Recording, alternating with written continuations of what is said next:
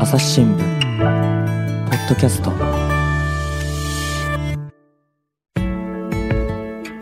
朝日新聞の神田大輔です、えー北海道のですね核のゴミ受け入れに関する問題議論について北海道報道センターの伊沢健二記者に聞いていきます。伊沢さんよろしくお願いします。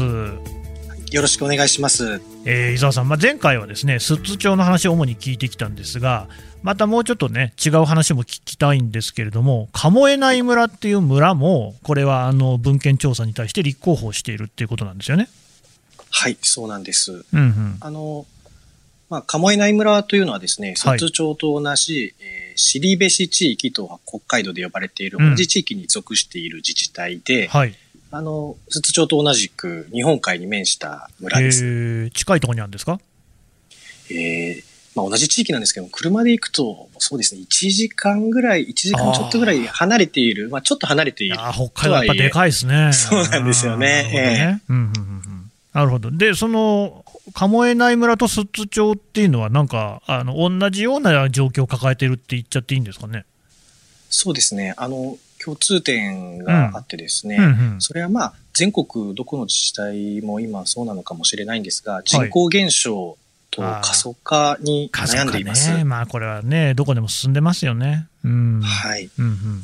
あの、寿都町は人口2900人で、はい鴨江内村はもっと小さくて820人の村です。あー820人っていうと、なんかちょっとしたね、学校だったら、まあそれぐらいの人はいるかなっていうぐらいの人数ではありますね。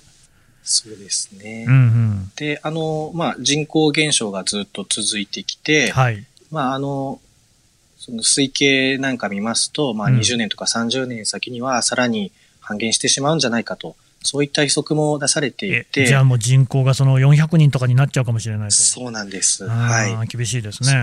うんうんそういった危機感が、この寿都町鴨江内村には共通しています。うんやっぱりあれですか、鴨江内村の人たちなんかは、そういうあの村のね、外から働き手が来るんじゃないかみたいな期待もあるわけですかね。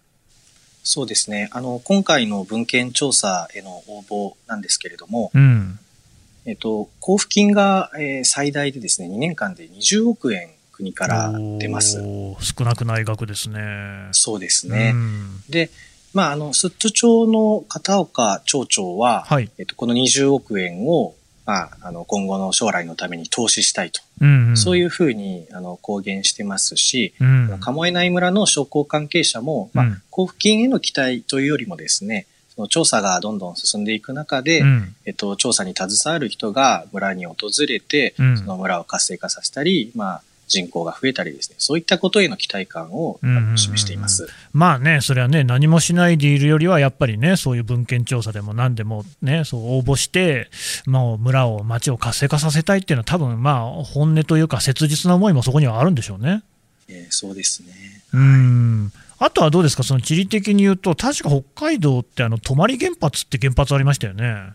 はい、そうなんです。あれって近いんですか？あ、あの、まず、鴨江内村がですね、うん。えっと、泊原発のある泊村の隣に位置しています。あ。隣なんだ、はあ、はあ、はい。うん。もうものすごく近くて、うん。えーそれで、寿都町の場合もですね、うん。あの、まあ、泊原発から見て西側に、えっ、うんうん。と、寿都町があるんですが、うん。その、寿都町の一部が、あ泊原発の30キロ圏内にかかっていると。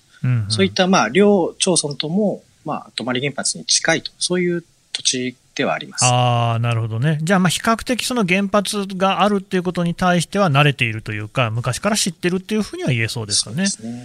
特に鴨江内村の場合はですね、はいはい。原発を立地したことによって出る国からの交付金をですね、うん長年受け取ってきました。うんうんうんうんそういった中で、まあ、町づく、あ、村づくりですね、をしてきた。そういう、まあ、なんというか、泊原発とともに、なるほど、というところはあった自治体ですね。なるほどね。で、その伊沢さん、聞きたいんですけど、まあ、前回にき、その寿都町長の話がですね結構あの盛り上がりましたけれども、鴨江内の方は、村長さんはどんな動きなんですか、やっぱこう反対運動とか起きてるんですか？実はですね、はい寿都町ほど反対運動というのは見られません。おーそうなんですね。はいなぜでしょう？それはですね、あの、まあ、もともとその人口が820人で、うん。で、なおかつ高齢化しているっていう、そういう事情もあるんでしょうけれども、うんうん。まあ、先ほど申し上げた、そうん。の泊原発の近くで、その近隣自治体として生きてきたと。そういうあのうん。思いがですね、うん。あの比較的村民の中には大きくてですね、うん。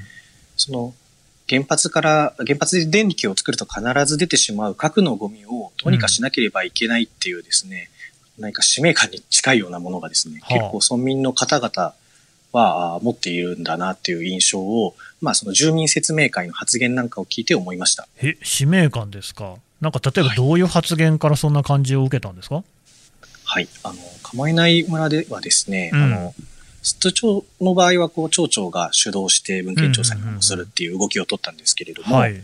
あの、村の商工会がですね、構えない村では、うん。この文献調査を実現してほしいと、あの、下からこう、要望を上げるような形で、はい。えーその実現に向けて動き出しました。あさっきのね話だと、スッツの場合は、その住民からその反対であったり、住民投票を求めるような署名の運動があったけれども、鴨江内の場合は逆で、住民の方から、いやいや、もうぜひ文献調査やりましょうよみたいな形で声が上がってきたと。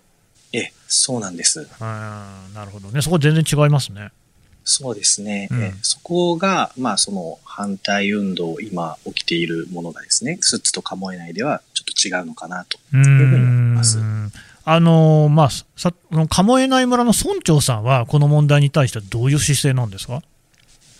あの、直接的な発言をなかなかしない方でですね、すね。献調査に応募することについてですね、ずっと、うん。その、議会の意思を尊重したいとはあいうふうに繰り返し述べてきました。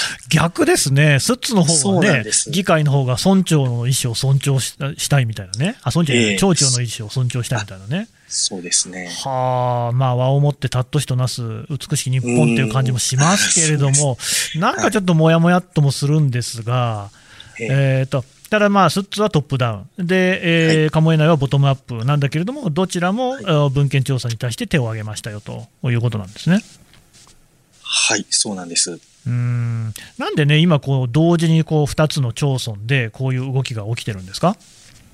はい。あの、そもそも核のゴミをどこで処分するかという問題は、うん、もうあの原発が動き出した50年以上前からずっと課題に上がっている問題で、そうすよね。うん。ええでその、それを決めないまま原発だけ動かしてきて、どんどん核のゴミが溜まってしまうという悪循環に至っていました。うんうんうんうんだからそれでまあはいはい、どうぞ。はい、どうぞ。はい。それで、まあ、なかなか、あの、解決策がない中で、うんようやく2000年、まあ、ちょうど20年前ですね、えっと、国が、あの、地下に、あ地層にの深くに核のゴミを埋めるっていうことが、まあ、処分方法としては最適だというふうに、あの、まあ、研究結果等々を踏まえて決めて、うん。えーじゃあどこにその持っていくのかっていうのを、うん。あの動き出したと。でだから、うん。まあ20年間うん。この処分地を探そうと今やってきたんですけれども、はい。やはりその核のゴミを受け入れる自治体っていうのはそう簡単には出てきませんでした。まあ、そりゃあね、だってそれこそこう住民の方も反対するだろうし、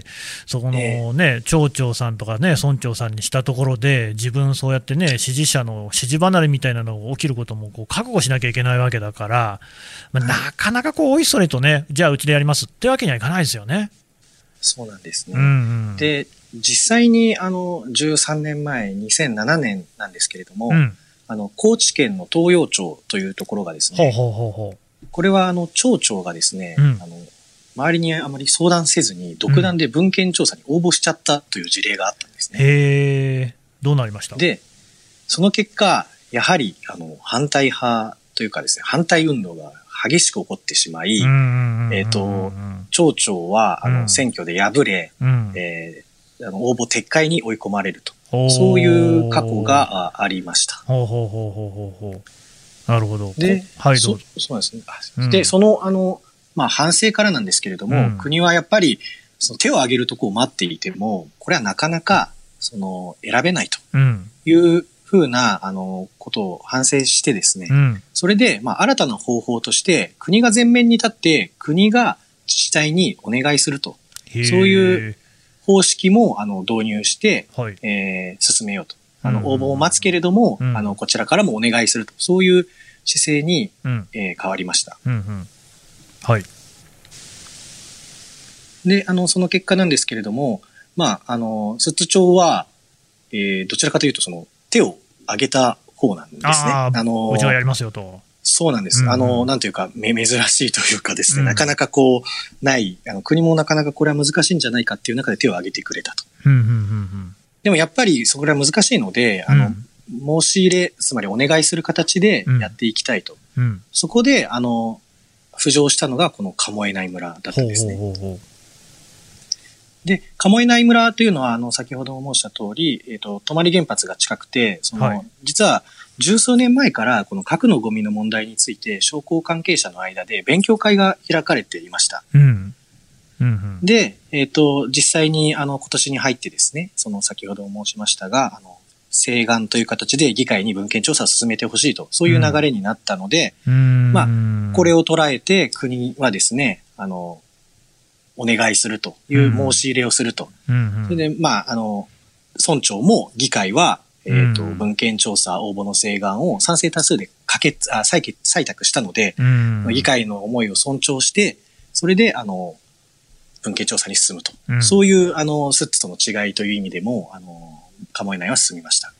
まあね、だからその、まあ、抱えている事情は、例えば過疎化であったりであるとか、あるいは産業がね、やっぱりどうしてもないと、それこそね、町にも村にも活気が出ないよとか、その辺は共通してるんでしょうが、やっぱそれぞれに抱えている事情は違う、特にね、その鴨江内の人たちがですね、そこまでその積極的に、むしろですね、そういうその核のゴミをまあ処分するものに関しても、その検討のプロセスね、えーうちでやろうじゃないかっていう、そういう動きになってるっていうのは、まあ、ある種、やっぱりこの過疎化が進んでいる日本の地方を、まあ、象徴したような話だなと思うんですが、はい。えーとね、伊沢さんね、そもそもなんですけれども、ごめんなさいね、順番がね、まあ、後先な感じはするけれども、核のゴミ、核のゴミって言いますが、これってどれぐらい危険なものなんですかね？はい、あのものすごく危険なもので、あの、本当に強い放射線をうん放ちます。うん、で、あのうん、人間がですね、近づくとすぐに死んでしまうほどの強い放射線を放ってしまうと。死んでしまうんですか？ええ。それぐらい危険なものです。ほうほうほうほうじゃあ、これはやっぱりね、そのなかなか受け入れるっていうのは、まあ、難しいっていうふうに考えるところも多いでしょうね。はい、そうなんですね。うーんただね、まあ、そうは言っても、この原子力発電どうするかっていうのは、結構こう、まあ、世界的にね、日本に限らずね、まあ、議論になっているところで、これはまあ、少なくとも原発、日本に現状存在しているわけだから、そのゴミっていうのは当然出てこざるを得ないわけで、どっかが引き受けなきゃいけないわけじゃないですか。はい、そうです。で今までってどうしてたんですか？今まではですね、あの、日本の場合は、やはり、あの、行く当てがないので、うんえっと、青森県のうんうん六ヶ所村でですね、うん中間貯蔵という形で、うんえー保管していました。うんうんうんで、まあ、あくまで中間貯蔵であり、うん最終処分場ではないのうん、で、ないんですね。えっと、まあ、行く当てがない。つまり、えっと、原発は稼働してゴミは増え続けるけれども、その最後の場所がないという意味で、トイレなきマンションというような言われ方をしていました。なんかすごいね、実感のあるようなこう例えですけれども、トイレのないマンションってそんなとこ絶対住みたくないですもんね。そうなんですよね。はい。んなるほどね。いや、でもだから、え、あれですか、もう原発ができて50年とか経ってるわけですか？そうですね、日本では、はい。その間、ずっとこの問題をこうなんかたらい回しというか、放置というか、先送りというか、にしてきたってことですか？はい。あの、一応、その、どういった処分方法がいいかという研究はずっと進められてきたんですけれどうも、んあの、なかなかやはり、えー固まらず、うんうんまあ、地層処分がいいというふうになったのはこの20年の話であり、うんじゃあこの20年っていうのもどこまで進んだのかというと、うん。あの、この寿都町と鴨江内村が初めての調査という位置づけです。うんうんう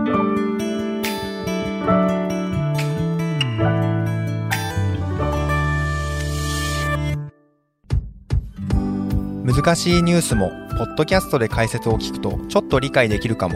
朝日新聞デジタルのコメントプラスって知ってる？テレビでおなじみのコメンテーターや記者が記事の背景やその先について投稿しているよ。もっと深く。もっとつながる。朝日新聞。でこれ、あれですよね、実際にその文献調査ってことになっても、その最終処分場みたいなのができるまでっていうのは、だいぶ時間かかるんですよね。はい、そうなんです。あのうん。まず、やはり処分場をどこに作るか、そこが果たして処分場にふさわしい場所なのかっていうのを調べる必要があります。で、あの、国はその調べるえープロセスを決めていまして、うん合計で20年間の調査期間を設けています。20年、ずいぶん長いですね、はい。赤ちゃん成人しちゃゃうんだ。う。そうなんですよね。うんおいおいで、あの、20年間、あの、3段階ありまして、うん今、寿都町と鴨江内村で始まっている調査というのは、文献調査と呼ばれるものです。うんうんで、文献というふうにあるので、まあ、既存のですね、今あるデータや論文をもとに、その場所が果たして、その地震のリスクがないのか、火山のリスクがないのか、うんというのを、本当に机上、机の上で調べていくと。ね、そういう調査ですね。はあはあだから文献なんですね。はい。うんうんうんうんで、これが2年間。で、うん先ほども申しそれも2上げました年もかかるんだ。えーはいはい。はい。で、まあ、あの、その2年間で、えー20億円の交付金うん。がその自治体には最大で出ると、うん。えーいうことです。うんうん。で、その後はですね、うん。あの、第2段階として、概要調査というのがあります。は概要調査というのは4年間にわたるんですけれどあ、も、はいはい。これは実際にその場所で穴を掘ってですね、いわゆるボーリング調査うんんんというものをしてみて、ん。その土地が、うん。あの果たして安全なのかどうかを調べる。これが4年間続きます。これやっぱあれですね、そのゴミを捨てる場所っていうのは、穴を深く掘って、そこに埋めるみたいなことなんですね。そうなんです。あの、だいたい地下300メートルより深いところに埋めるというような計画です。まあね、そうなってくると当然、ボーリング調査必要だし、まあ、そもそもね、はい地震だ、火山だっていうことでね、そこがこうぐらぐらなんて動いて、こう人をね、もう死に至らしめるような物質がこう出てきちゃったりしたら、これは大変なことになりますから、そこはもう慎重に調査っていうことなんですね。そうなんですね。うんはいはい、で。で、あの、第3段階、つまり最終段階と最終段してですね階、、今度、はい今度は精密調査と呼ばれる調査がありまして、これがまあ14年ですね。14年間。14年もかかるんですか？そうなんですはあうんうんうんうんで、この調査というのはですね、あの、ボーリングよりさらに進んで、あうんの実際に地下に施設を作ると。へえ、で、地下施設作った上で、その14年間かけて、その土地が、あのその地盤が安全なのかどうかを調べると。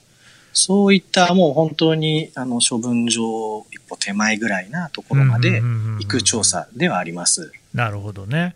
でだから、そのまあ全部で20年間、20年の間、あーそこ選ばれればですね、調査をすればあー、交付金がもらえるってことになるんですね、そうなんです。あの、うんまず文献調査で最大約20億。20億円ね。はい。で、第2段階の概要調査では、えっ、と、うん4年間なんですけれども、うん最大で合計約70億円。70億円。はいはい。はい。で、第3段階、この14年間の精密調査については、うんまだ交付金の額は決まっていません。いない、まあ、ただなんか推測するに、そのね、2年で20億円ってことは、1年で10億円、その文献調査の段階でもらえるわけだから、それより少ないってことはなさそうだし、まあ、相応の額が20年にわたって自治体にもたらされるってことなんですね。そうなんです。うん、やっぱりその辺が魅力ってことなんでしょうね。ええそういうふうに、まあ、あの、なっていますね。はい。うんただ、まあやっぱりずっとそのプロセスで気になってるのが、寿都町に関して言うと、町長さんが割とこうなんか独断で話を進めてる感じがあるんですが、あのそもそもこれね、町民に対して、こういうことをやりますよっていうのの説明があったっていうのは、いつからなんですか？これはですね、うんあの、まず最初にこの問題がですね、うん明るみになったのは、まあ、今年の8月13日だったんですけれども、はいはい。あの、地元紙の北海道新聞が、あの長官一面トップでですね、うん、核のゴミ最終処分場、寿都町が応募、あ調査応募検討というでかい見出しであ報道しました。これはあれなんですね、北海道新聞の特ダネで始まってるんですか？そうなんです。じゃあ、はいそれまでは、その片岡町長なんかも全然何にも言ってなかったんですね。そうなんです。あの、えっ、と、まあ、昨年の春頃から、はい。えっと経済産業省の職員を招いて、エネルギー全般の勉強会というのは開いてきて、うんうんそこの出席者にはですね、町議の全員や、うんうんあと、まあ、主要な産業団体の人を呼んでですね、うんうん一緒に勉強していました。うんでただ、その、まあ、エネルギー全般の勉強会だったので、出席者含めて、うん。まさか核のゴミの処分のことを町長が考えているなんてことはですね、あまり思っていなかったんですね。なるほどね。で、うんまして、その町民はその勉強会すら知らなかったので、うんあの、本当に寝耳に水というふうに町民の方々は言っています。じゃあもう街のほとんどの人にとっては、もうまさに初めて聞いたよと、その報道でね。っていう話にはなる。です。あーええそれはもう伊沢さんもその北海道新聞読んで初めて知ったよと。ええ、あの、いわゆる、あの、うん。抜かれるというかですね。ね。あの、まあ特ダネを書かれるとはいはいはいはい、そういうことでしたまあね、ね。はい私もそうですけどもね、伊沢さんもね、警察取材なんかやってると、そういうことはね、ええ。結構頻繁にありますけれども、あら、嫌なもんですよね、本当にね。ええ、そうなんです。ええ。はい。で、その実際にその取材、もう8月13日の時点から伊沢さんがやってるんですか？あの、私は当時担当が、えっ、と、あの、警察担当で、あ全くちょっと別だったので、なるほど。当日は関わることができませんでした。ただ、うん。もちろん、あの、ものすごい大きなニュースなので、うんあの、札幌の別の記者がですね、通帳を約2時間半かけて行って、えあの、片岡町長はですね、はいはい。各社の個別取材に応じるという、あ なかなかこう、あの、なんていうんですかね、アピールというかですね、この自分が言いたいことを割と伝えるタイプの方なので、えうんえっ、と、そこでまあ取材ができて、えー報道できました。あの普通、そういう時って会見を開いたりしそうなものですが、そうではなかったんですね。そうなんですね。まあ、もともと、まあ、そんなに、そのマスコミ対応にも慣れていないっていうのもあったのかもしれないんですけれども、あまあまあねただやはりはい、自分の、こう、主張をですね、うん。うんなんていうんですかね、呼びかけるように伝えたいという、そういうような感じの方ですね。う。ん。なるほどね。だからまあそこからその発端になって、えーはい。でまあそれこそね住民も知らされてないどういうことなんだっていうことにはなるでしょうし、なんかねそのさっきのお肌感覚発言もそうなんですけれども、割とこう町長が独断でことを進めていて、で周囲に対するまあ根回しっていうとね、言葉があんまりいい響きないかもしれないですけれども、周知みたいなことをせずに、ことを進めている、でしかもそれをずっと続けてるなっていう感じを受けるんですが、これ、伊沢さん、実際に現地で見ていて、どんな印象ですか？はい。あの、本当にそういった面があるのと、ただ、うん。あの、核のゴミの問題については、片岡さんは思い描いていたのは、うん、もうちょっとやっぱり根回しをしたかったらしいんですね。ああ、なるほどね。えつまり、その、町議への説明だったり、産業団体の説明だったりっていうのをある程度した上で、うんうんあの、発表したかったと。ただ、うんあの、北海道新聞が報じてしまったので、うんあの、まあ、町民も寝耳に水という形になってしまっなるほどねたということですね。まあ、でも伊沢さんもやっぱりこのネタ取ったら書くでしょ、まあ、書きますね。うんまあ、僕は書きますよね。そこからね、どう判断するかっていうのは、まあ、町民の皆さんであったりのね、判断になるんだろうけれども、はい。うん、まあ、だからそもそもその最初の勉強会のとこから全部ね、公開して、つまびらかにね、そういうこう意図があるんでって言ってりゃよかったんじゃないかっていう気もしますからね。そうですね。うはい。んまあ、それでまたこれからね、いろんな動きがあるんでしょうけれども、今後のポイントなんていうと、伊沢さん、どんなところになりますか？はい。まず、あの、この文献調査というのはですね、あの、国内で初めてのプロセスなので、ああ、そうなんですね。今後の2年間の調査なんですけれども、はい。一体どういう形で進んでいくのかっていうのをですね、そもそも、あの実施主体の、まあ、入モと呼ばれる団体もですね、うんうん。もちろん受け入れた町や村もですね、あのどういったものが進んでいくのかわからないうんので、はい、あのそこをまず、えっ、と、ウォッチしたいなとは思っています。なるほどね。はい。他にもありますか？はい。で、あとはですね、その、実施主体のその入門というところはですね、うんその、地層処分という事業を進めるだけでなくて、そこの受け入れた自治体の住民の方々との対話、対話活動というのをですね、すごく重視していて、へえ。要するにその事業への理解を深めてもらう、うん。その賛成の声があれば聞いてちゃんと説明するっていうことをすごくアピールしていて、で、かつ、その交付金が出るので、その一緒にその街づくりなんかもうん。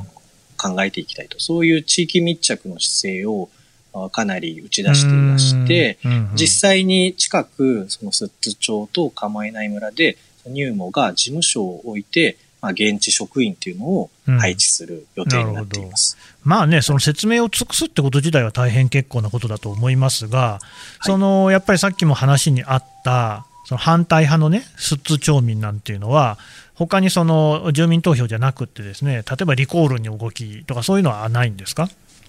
はい。あの、住民投票が実現しなかったんですけれども、うんやはり反対派の町民の方々は納得いっていません。ね。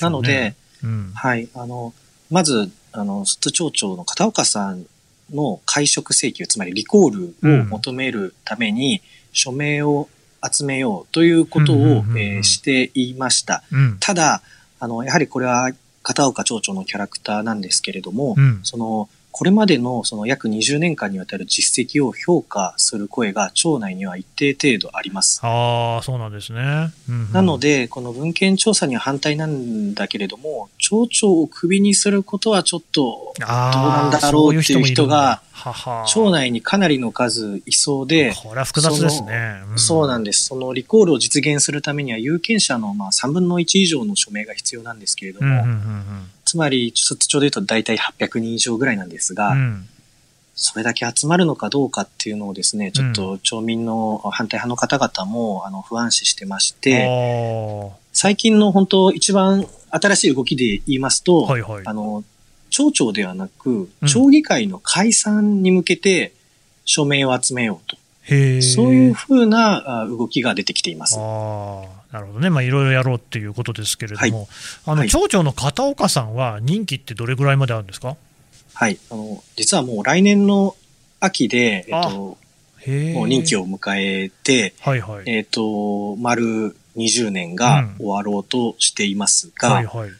えっと、片岡町長はですね、まあ、うん今回文献調査に応募したと。うん。ここで、まあ、身を引くのは無責任だということで、うん。片岡町長としては第2段階の概要調査まで、あの、進めたいとはい。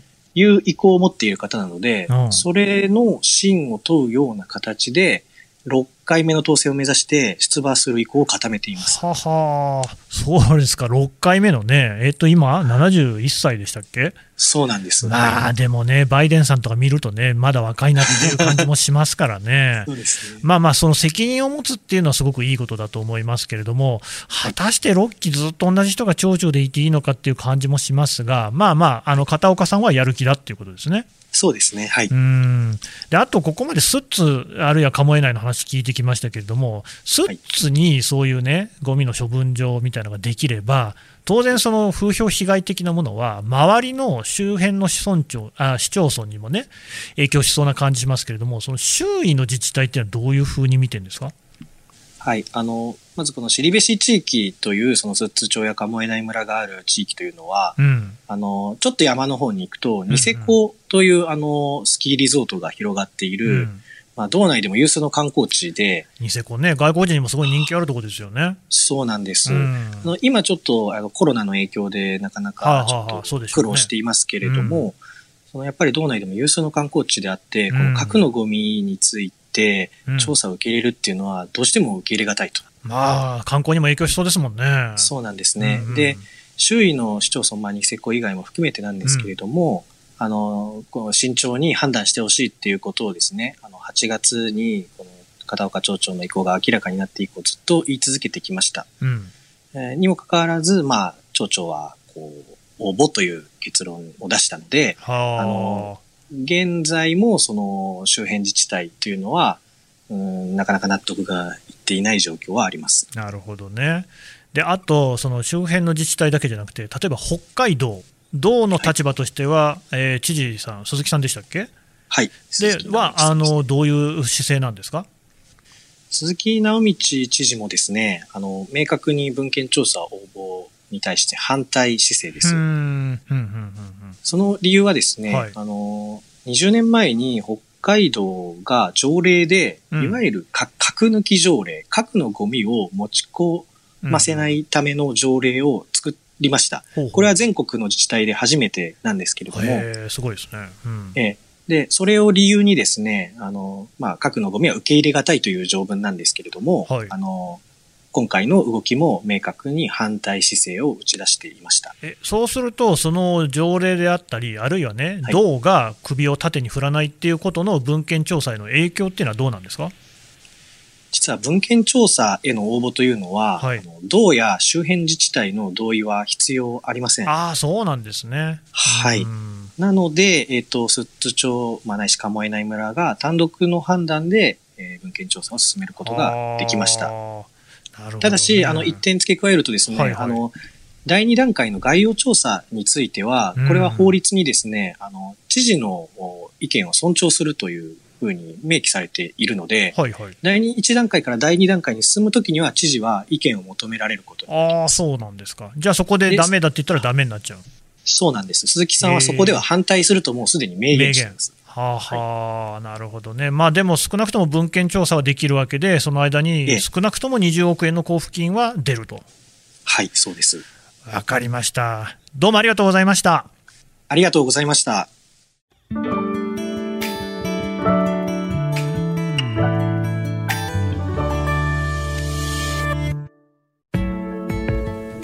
はい、というわけで、核のゴミの問題、北海道報道センターの伊沢記者に聞いてきましたが、えー、この話、僕はね、ちょっとね、沖縄を思い浮かべたんですよね。北海道と沖縄、日本列島の端と端ですが、えー沖縄には米軍基地ありますよね。で、誰かが受け入れなきゃいけない施設っていうのは世の中たくさんあって、で、核のゴミだって、その一つですよ。実際にその原発に対する賛成反対は別として、原発あって動いてるんだから、ゴミは出るし、それはどっかが引き受けなきゃいけない。外国に放り捨てるってわけいかないですからね。じゃあそれどうすんのと。だからこの問題っていうのは別にその北海道の問題じゃないし、ましてその寿都町鴨江内村だけの問題じゃ全然なくって、これは日本の問題なわけですよ。だって原発のエネルギーっていうのはね、いろんなところで使われてますからね。じゃあそれどうすんのと。その北海道のなんか局所的な問題みたいなことで見てていいのかなっていう感じはするんですが、えー一つね、やっぱりね、こう私、こうなんか、すごいなと思ったのは、鴨江内村とかやっぱりもうすでに住民の側からね、そういうの必要だっていう話も出てきてるわけですよね。だから、そこはまあ冷静に、まあ、核のゴミっていうと、どうしてもその何か、とてつもなくね、恐ろしい嫌なものっていう印象あるんですけれども、やっぱ科学的な面も持って、どうしていったらいいのかっていうのを広く議論するっていうのが多分大事なんだろうなと。そういう意味ではちょっと、寿都町の町長さんにはですね、あんまりそのワンマンなことやんないでほしいなとも思いました。朝日新聞ポッドキャスト朝日新聞の神田大輔がお送りしました。それではまたお会いしましょう。この番組へのご意見ご感想をメールで募集しています。ポッドキャストアット朝日ドットコム。podcast アットマーク朝日ドットコムまでメールでお寄せください。ツイッターでも番組情報を随時紹介しています。アットマーク朝日ポッドキャスト。朝日新聞ポッドキャストで検索してみてください。